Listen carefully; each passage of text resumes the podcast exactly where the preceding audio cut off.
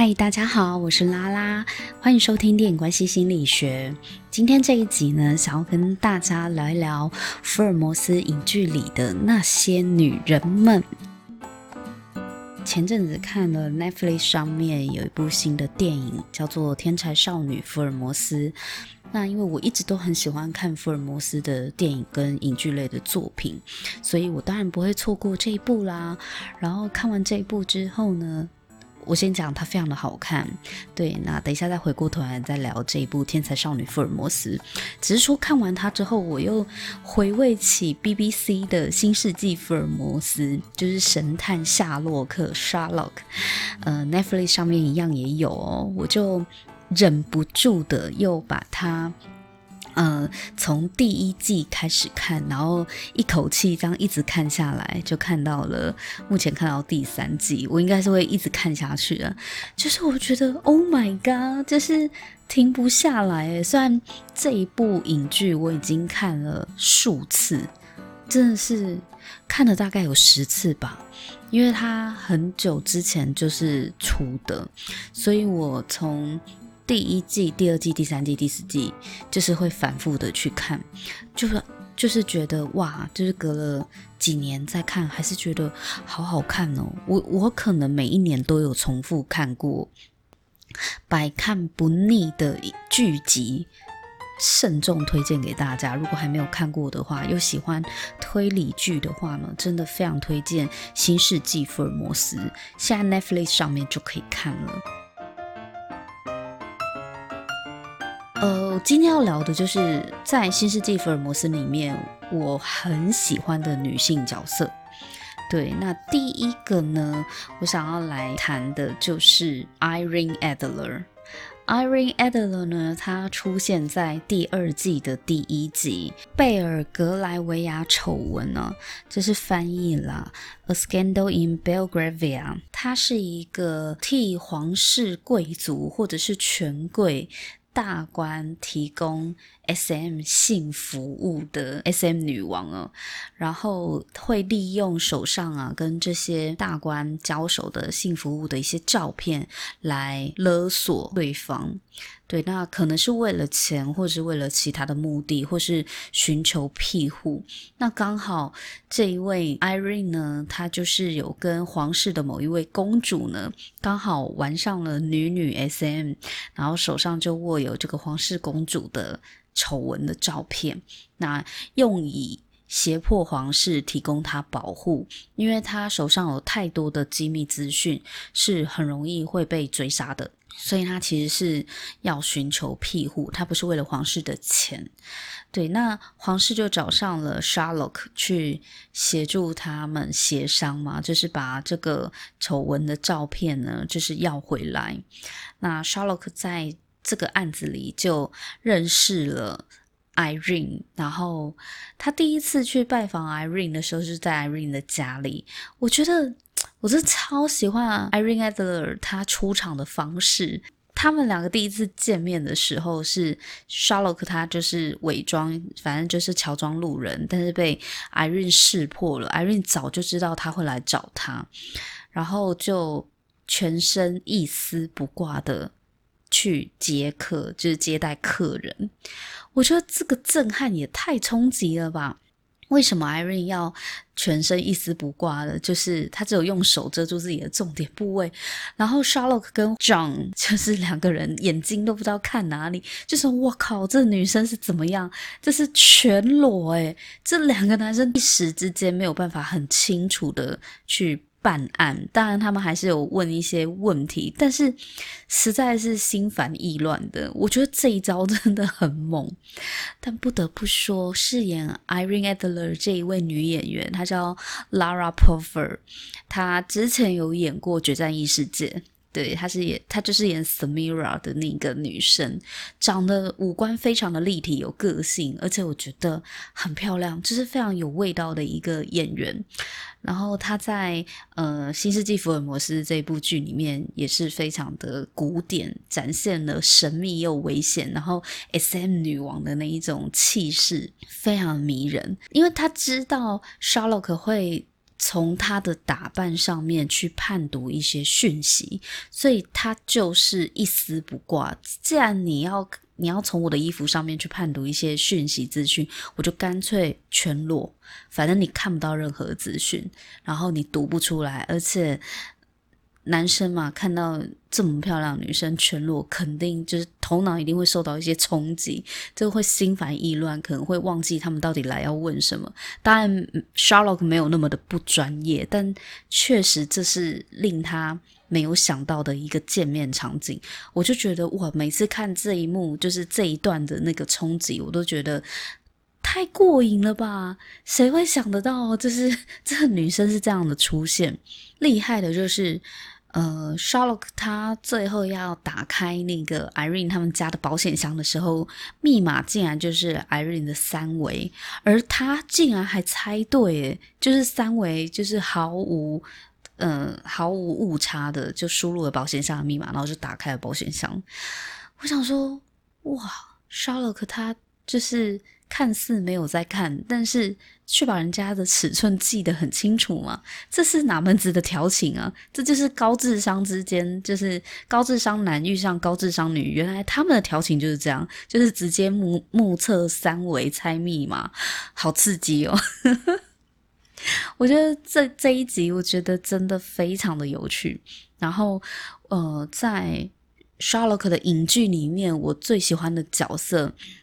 第一个就是 Irene Adler 这个角色，因为她又危险，然后又聪明，然后是唯一可以把 Sherlock 耍得团团转的一个女生。因为她就是来无影去无踪嘛。她刚开始见面的时候，她为了要逃脱，他就给 Sherlock 打了一针，就是有点类似半身瘫痪吗？还是什么神经麻醉的药？就是他在玩 SM 的时候会给他的客户注射的一一一个。一针不知道什么样的药，然后他就给那个夏洛克注射了之后，结果 Sherlock 他就呃倒在地上，然后动弹不得，而且好像还有被麻痹，就是过了好几个小时他才有办法恢复行动力。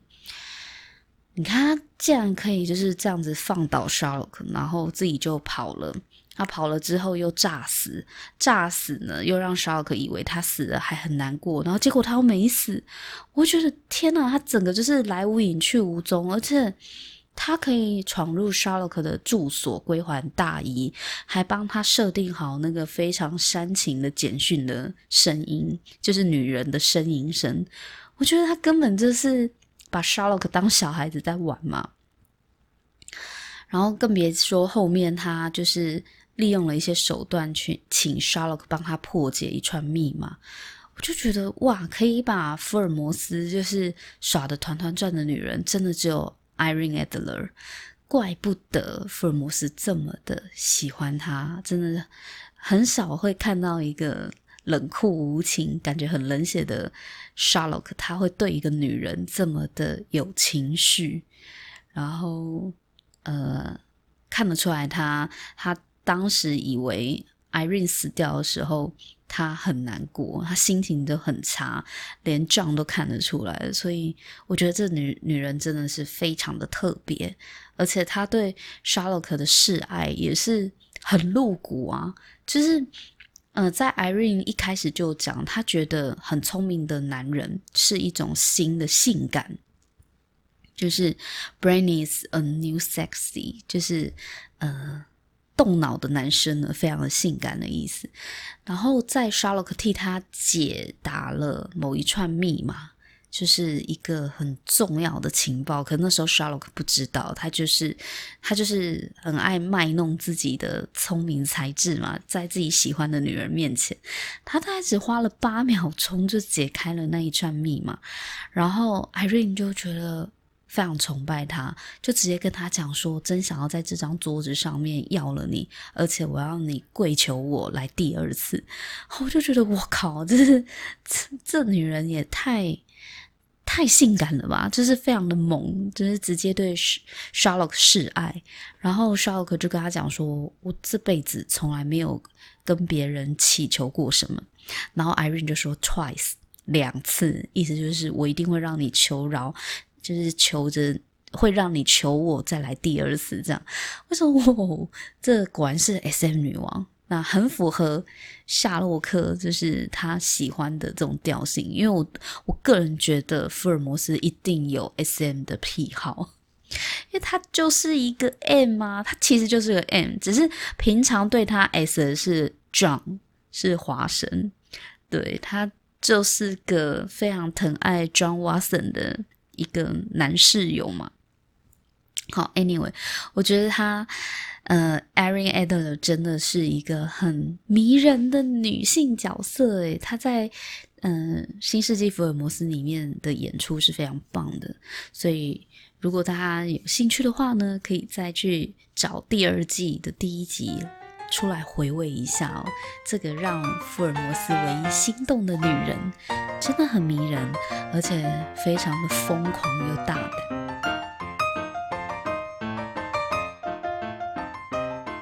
接下来我想要讲的就是 Mary Watson，John 的老婆这个角色。这个角色是我第二喜欢的，就是仅次于 Irene Adler。Irene Adler 会胜出，是因为我觉得她是一个完全没有办法预测的角色。就是这个女人，你完全猜不懂她心里真正在想什么，你也没办法预测她的下一步。她来无影去无踪，然后又非常的有自信，然后又性感漂亮，所以我觉得 Irene 呢是第一名。那第二名我最喜欢的角色，女性角色就是 Mary Watson。Mary Watson 呢，她刚出场的时候，她整个戏份都集中在第三季，然后到第四季的第一集，然后最后领便当。就是他后来就死掉这样子。那他出场的时候是 John 的女朋友，在 John 以为 Sherlock 死掉之后呢，陪在 John 身边的就是 Mary。一开始呢，大家都以为 Mary 是一个护士，就是她伪装的身份是一个护理人员，然后跟 John 就是在在 John 开的诊所里面帮忙，就是当护护理人员。然后，呃，一开始他刚出场的时候呢，就觉得哇，她是个很自信、迷人，然后幽默风趣的女生，然后感觉是很有爱心的，然后很慈善的，会乐于助人的。这个在 Sherlock 对她的观察跟推论的时候也是这么觉得。可是整个第三季看到第三集最后一集的时候，就会发现，天哪！他竟然是特务诶，他原本是一个就是自由自由特工吧，就是受雇于任何的不不不属于任何国家，但是可以受雇于任何的政府，或者是只要能够出得起钱请他们去杀人的，可也可能是恐怖分子的单位。或帮派啊，任何的有钱有势的集团都是他们的老板。然后这个特工组织呢，叫 AGRA，就是他们有四个人，然后这四个人 Mary 是其中一个。在自由特工时期的 Mary 呢，就是跟他的伙伴四个人会去接一些任务，可能是杀人的任务，或者是救人的任务都有。对，那他这一段过往呢，就是。他想要摆脱，因为在某一次意外的事件发生的时候，他就成了幸存者。他其他的同伴呢都被杀了，就是被人家背叛，然后他们遭到歼灭。这样，那 Mary 是唯一赶快逃出来的人，所以他想要展开新生活嘛，然后就伪装身份跟 John 结婚。然后，当然他也是真的很喜欢。爱上了 John，他希望可以跟 John Watson 呢过一个很平凡夫妻的小人生，可是没想到过去的经历就是会回来纠缠他，所以才会导致他在第四集的第一集，就是为了要替 Sherlock 挡子弹，然后就过世。我觉得这个角色他被写死真的很可惜，因为。不然的话，我觉得以他的聪明才智啊，你看他推理能力不输 Sherlock，他看得懂密码，他以前做特务诶，而且他枪法很了得，他可以精准的计算怎么样给 Sherlock 一枪，然后不让他死，又可以让他昏迷，然后他可以在空中啊射中飞舞的硬币，就是把一个硬币这样丢向空中，然后 bang 可以射穿那一那一枚硬币。我觉得有这种身手的。女生，然后又很聪明，重点是相处起来很轻松自在，就是她没有特务的那一种疑神疑鬼的个性，她是非常的善于伪装，然后又幽默又很搞笑。我觉得她的个性真的很迷人，对，可是就这么的被写死了。呃，可以理解为什么最后为什么要让 Mary 就是领便当啦，因为其实，在 John 他跟 Mary 结完婚、生完小孩之后，刻编剧有刻意把 John Watson 的生活弄得比较平淡、枯燥乏味。那如果呃他是有小孩的爸爸，可能大家就会期待他回归家庭后，就可能没有办法再跟 Sherlock 一起疯，所以呢就把他老婆刺死，然后他的女儿呢就是由 Molly 跟那个房东太太一起照顾，可能就互相照顾或请保姆之类的，然后他就可以跟 Sherlock 一起回来查案办案。但我觉得也不需要把 Mary 写死吧。Mary 其实是除了 John 之外，Sherlock 一个很好的帮手。对，所以，嗯，可是如果不把他写死的话，他们两个一起来帮 Sherlock，那谁照顾小孩？他们可能又会被贴上啊失职父母的标签。Anyway，反正他就是死了，然后。Mary 替 Sherlock 挡子弹死了这件事情，就变成 Sherlock 跟 John 就是中间两个人一个很解不开的心结，因为 John 会很生气的觉得，为什么我老婆跟着你，你没你没保护好她，然后让她为你挡子弹而死，他很气啊。但我觉得 John 其实更气的应该是自己，他有精神出轨他老婆这件事，然后没有跟他老婆坦诚，也没有跟他老婆道歉。但我认为，Mary 真的不知道吗？以他是超级特工，然后跟他观察入微的推理能力，还有他如果真的要看你手机，你是不会发现他有看过的，但他都知道。我猜 Mary 是知道 John 有跟别的女生精神出轨过，对，但是他可能选择。睁一只眼闭一只眼吧，或者是她信任她老公是爱她的，只是在精神层次上面可能寻找一些乐子吧。所以我很喜欢 Mary Watson 这个角色，也是因为她看起来永远那么的优雅、自信、迷人。她的优雅是比 Irene Adler 再更成熟的，因为她其实年纪也是比 Irene 大的。就是 Irene 比较年轻，所以她是性感的、优雅的魅力。可是 Mary 呢，她是成熟的智慧，然后比较洗练过，有很多人生阅历经验的。毕竟她之前过的生活是特工的生活，就是非常的复杂，然后也看过人性最黑暗的那一面。所以她转化为平凡女人的时候，她呈现出来的是一种洒脱跟潇洒。然后有一股豪迈，然后再带一点幽默在他的生活里，我就觉得很迷人。就是现实生活中，我也很喜欢跟这样子的女性朋友就是相处，因为非常的愉快，而且她很聪明，她又能打，就是你会觉得跟她在一起很有安全感。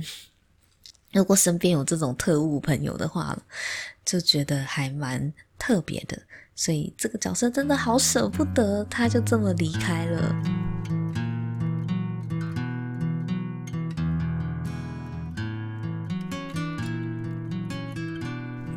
害我现在想他的时候呢，就只能够再重新回味《Sherlock》第三季哦，第三季都有他满满的呈现，而且他是我看《Sherlock》这部影集的时候唯二两次哭点都是因为他。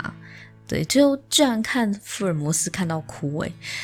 第一次是因为呃他欺骗 John，所以 John 就很生他的气，然后两个人大半年都不讲话，夫妻冷战嘛。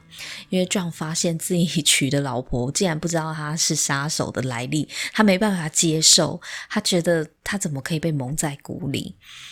那 John 就很生气，就两个夫妻冷战，最后是在。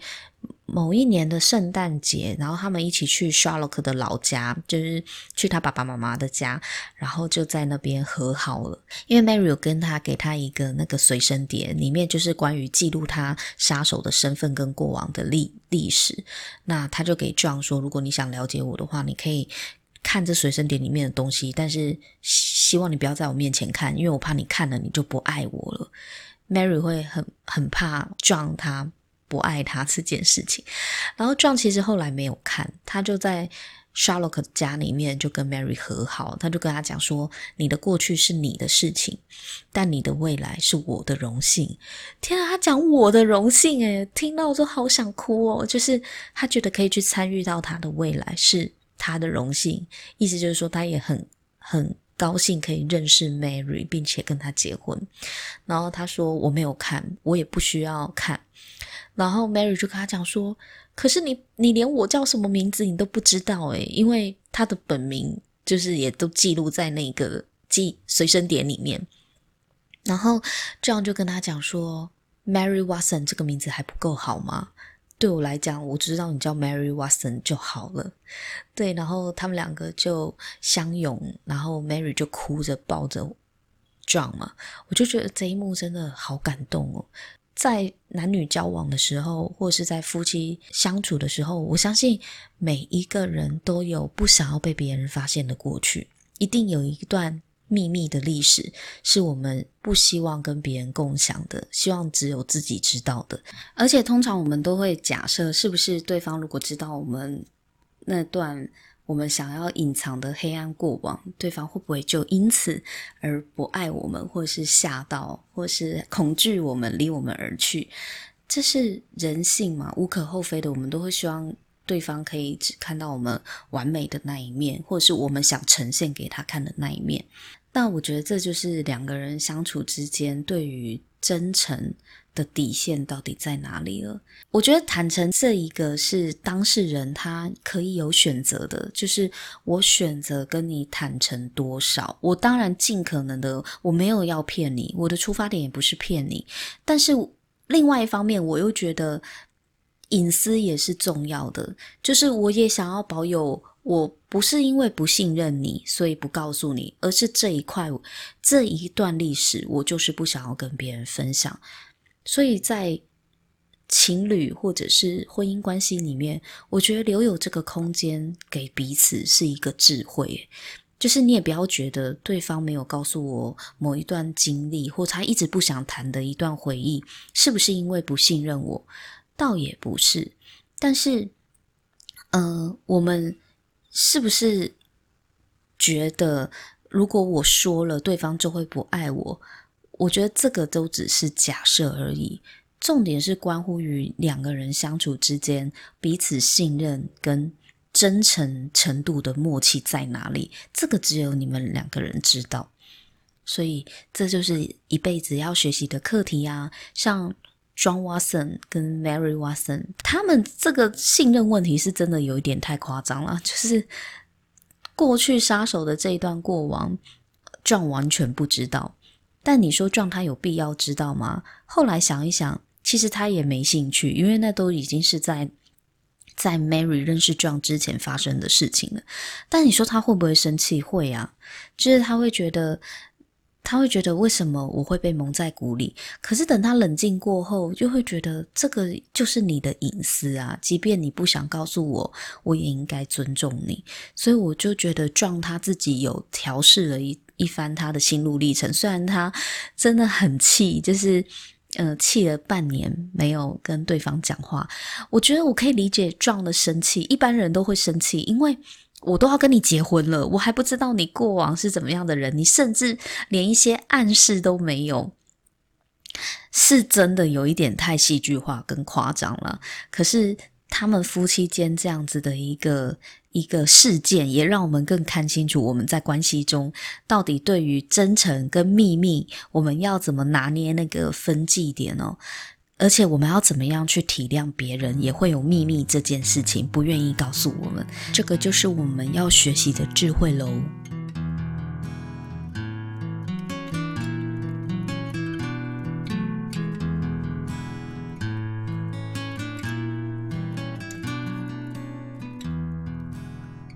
第三个要介绍的就是 Euros，她是 Sherlock 的姐姐，Mycroft 的妹妹，她是排行老二，然后 Sherlock 是她的弟弟。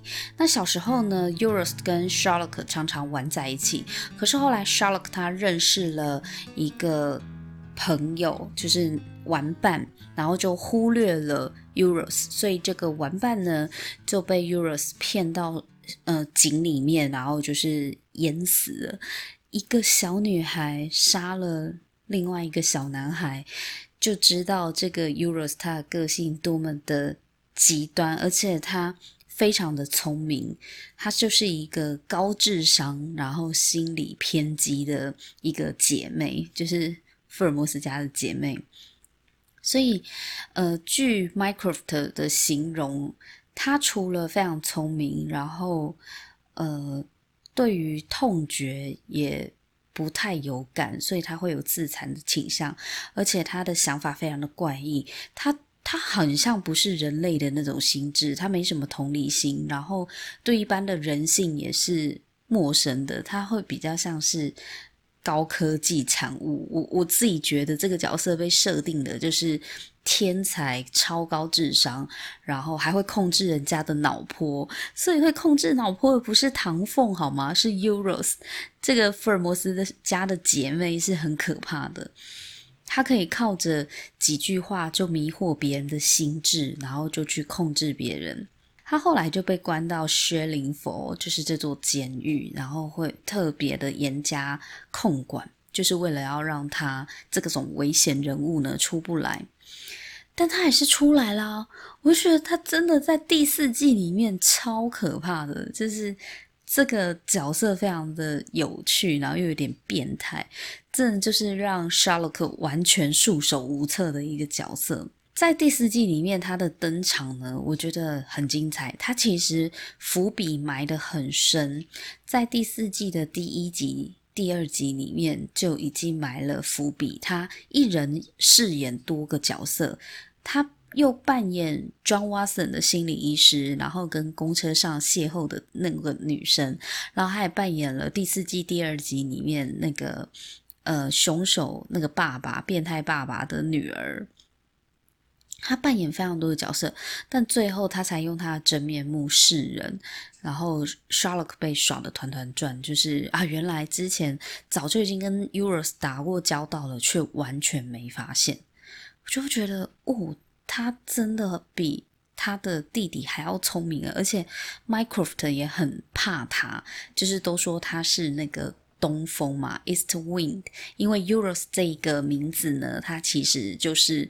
东风的意思，所以我就想说，哇，那原来福尔摩斯家他们一家人都是变态来着，就是非常的聪明、高智商，然后性格都都很有特色，就不太正常，这样异于常人啦。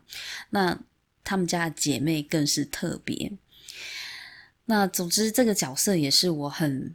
佩服的一个角色哦，性格很偏激，为了要逼自己的兄弟跟自己玩，他可以杀了兄弟的玩伴，一个活生生的人。然后，呃，他也后来也烧了他们的家嘛，就是为玩火，然后烧了他们的家，非常危险的一个女人，所以他才会被关在那个监狱里啊。那 Euros 也是我觉得很有趣的角色，就是很带来了很多可看性跟戏剧效果。但我觉得我自己也蛮怕他的，就是。他整个不得不说，演 Euros 的这个演员真的演得很好，而且我觉得他其实超正的，很漂亮。可是他演那种很危险、变态的角色，那种透过荧幕给出来给观众那个心理压力啊，其实是跟 Moriarty 不相上下的，因为。如果我看这部剧的这套剧集的朋友就会知道，Moriarty 是在第一季跟第二季很重要的一个坏人的角色。对，可他第二季就死掉了嘛。对，可是饰演 Moriarty 的那个演员，他其实演得很好，而且超帅的。对，那 Euros 他给人家的那种危险的感觉，聪明又迷人又危险。甚至有点恐怖惊悚的感觉。我觉得他是是比 Moriarty 更甚的，就是有过之而无不及。但是用这样子的一个女性的角色带出这种跟 Sherlock 不相上下的冲突感，我觉得很棒，很刺激，就是但也有点可怕了。所以第四季整个就是看 Sherlock 他的姐妹吊打 Sherlock 跟 Mycroft，这这两兄弟就被他耍的团团转。然后第四个我也蛮欣赏的女性角色是 Sherlock 的房东太太 Mrs. Hudson，我觉得。哈德森太太呢，她也是我很喜欢的一个很温暖可靠的存在。第一季到第四季其实都有她。然后每一次去回味《新世纪福尔摩斯》的时候，想要看到 Mrs. Hudson，我就觉得好像一个老朋友哦，就是哎，嗨，我们又见面了啊，你还在啊，我们又回来你这里的那种感觉。因为她就是一个很可靠、很安定的存在，而且。在好像第一季还第二季里面，他为了要保护 Sherlock 的，就是 Irene Adler 手机，Mrs. Hudson 被歹徒就是被歹徒挟持的时候呢，他其实是找时间伺机而动，然后要去。好好的保管 Sherlock 的手机，我觉得他根本内在就是一个非常 crazy、很狂野的危险分子，而且他在第四季也有飙车，就是去找 John Watson。我就在想说，这是怎么一回事？就是他明明看起来就是一个邻居妈妈，就是房东太太，但是她的老公是一个大毒枭嘛，就是贩毒的毒枭，然后他以前又是跳艳舞的。就觉得哇，他其实来历也是危险分子诶，只是他看起来就是很正常，但事实上，真的在危急的时刻，他也是出手很狠的一个女人。所以我觉得这四个角色啊，就是 Irene Adler，然后 Mary Watson 跟 Eustace Holmes 以及 Mrs. Hudson 这四个角色，是我觉得在《新世纪福尔摩斯》里面，我觉得很精彩的，而且我很欣赏的这四位女人。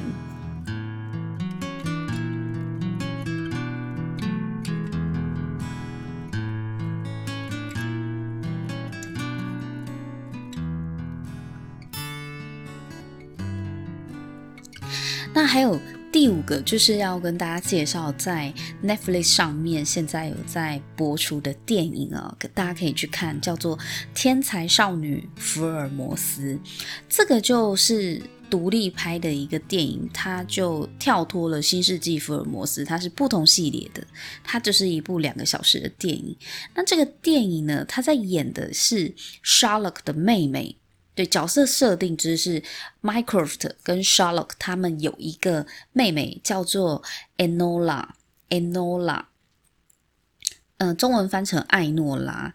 Enola 这个妹妹她就是个少女，真的是非常天真无邪。而且在《天才少女福尔摩斯》这一部电影里面，她的时间是回到二十世纪初，就是九零五年吧，就是刚好。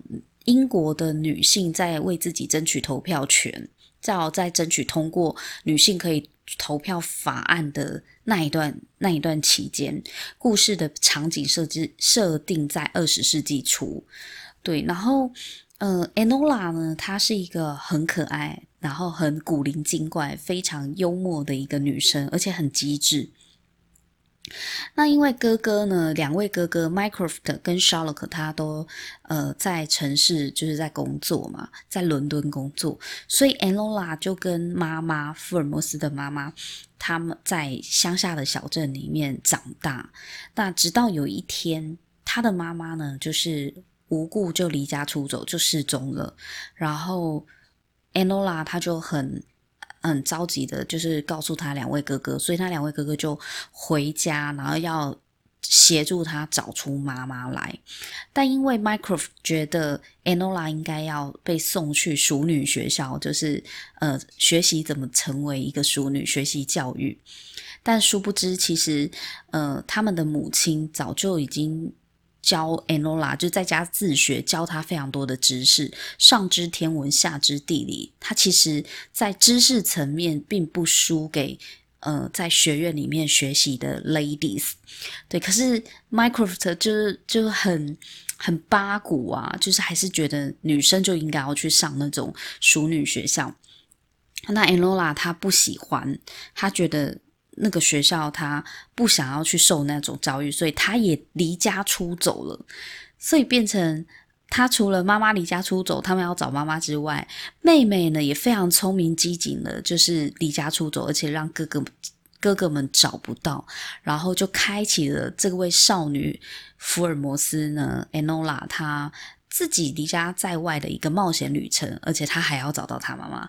我觉得这个冒险的过程中，就会发现，哇，这个这部电影是在描写当时二十世纪初那个年代下，其实也有一些女性意识的崛起，包含像 Enola 的妈妈，就是福尔摩斯的妈妈，为什么要离家出走？就是因为他们要呃举办一些秘密集会的活动，来替英国的女性争取投票权。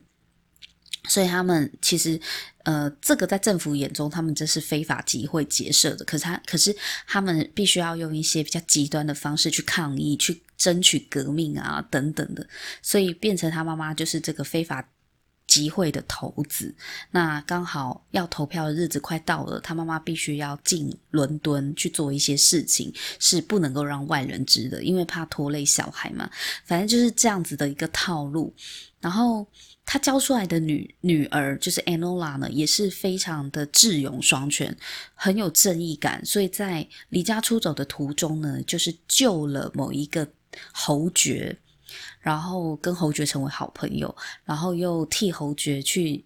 解开了某一个谋杀案，因为本来侯爵是要被人谋杀的，那他就抓出了后面的凶手等等的。我觉得他的刺激程度其实不输给《新世纪福尔摩斯》，就是这个天才少女 Enola 呢，她不是随随便便来卖萌的，她是真的在呃危急当中又可以保有搞笑幽默，然后又可以有一些很刺激的动作戏跟斗智的场面。我觉得这部电影我就是连看两三次，我都觉得很精彩。所以如果你很喜欢福尔摩斯，然后也很喜欢推理的话，呃，最新的这一部《天才少女福尔摩斯》会很大推，推荐大家去看。然后 Enola 呢，也是呃福尔摩斯影剧里面我喜欢的一个角色哦，他是电影的一个角色，可是。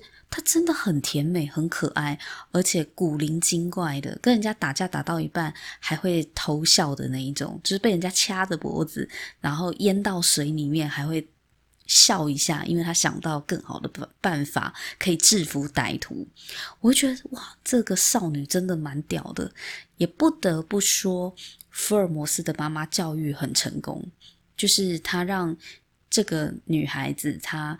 长成他自己的样子，而且在那个年代是巾帼不让须眉的。我觉得他妈妈自己本身也蛮酷的，也是很诡异的一个妈妈啦。就是她教养小孩的方式也是大开眼界，在那个年代是非常特立独行的。好，那所以以上呢，就是我跟大家分享我在看福尔摩斯影剧里面我自己很喜欢的女人的角色。对，那不知道你今天听完之后，你是否也跟我一样喜欢这些角色呢？还是说你最喜欢哪一个，对哪一个最有感？也都欢迎你到我的脸书粉丝团“电影关系心理学”或 IG 底下留言哦，或 Apple Podcast 底下，你也可以留言跟我讨论。我也很好奇你们的想法，希望我们可以有多一些的。交流跟互动。那如果你喜欢我的节目的话，别忘了订阅以及在 Apple Podcast 给我五颗星，我会非常感谢你哦。那我们下一集再见喽，拜拜。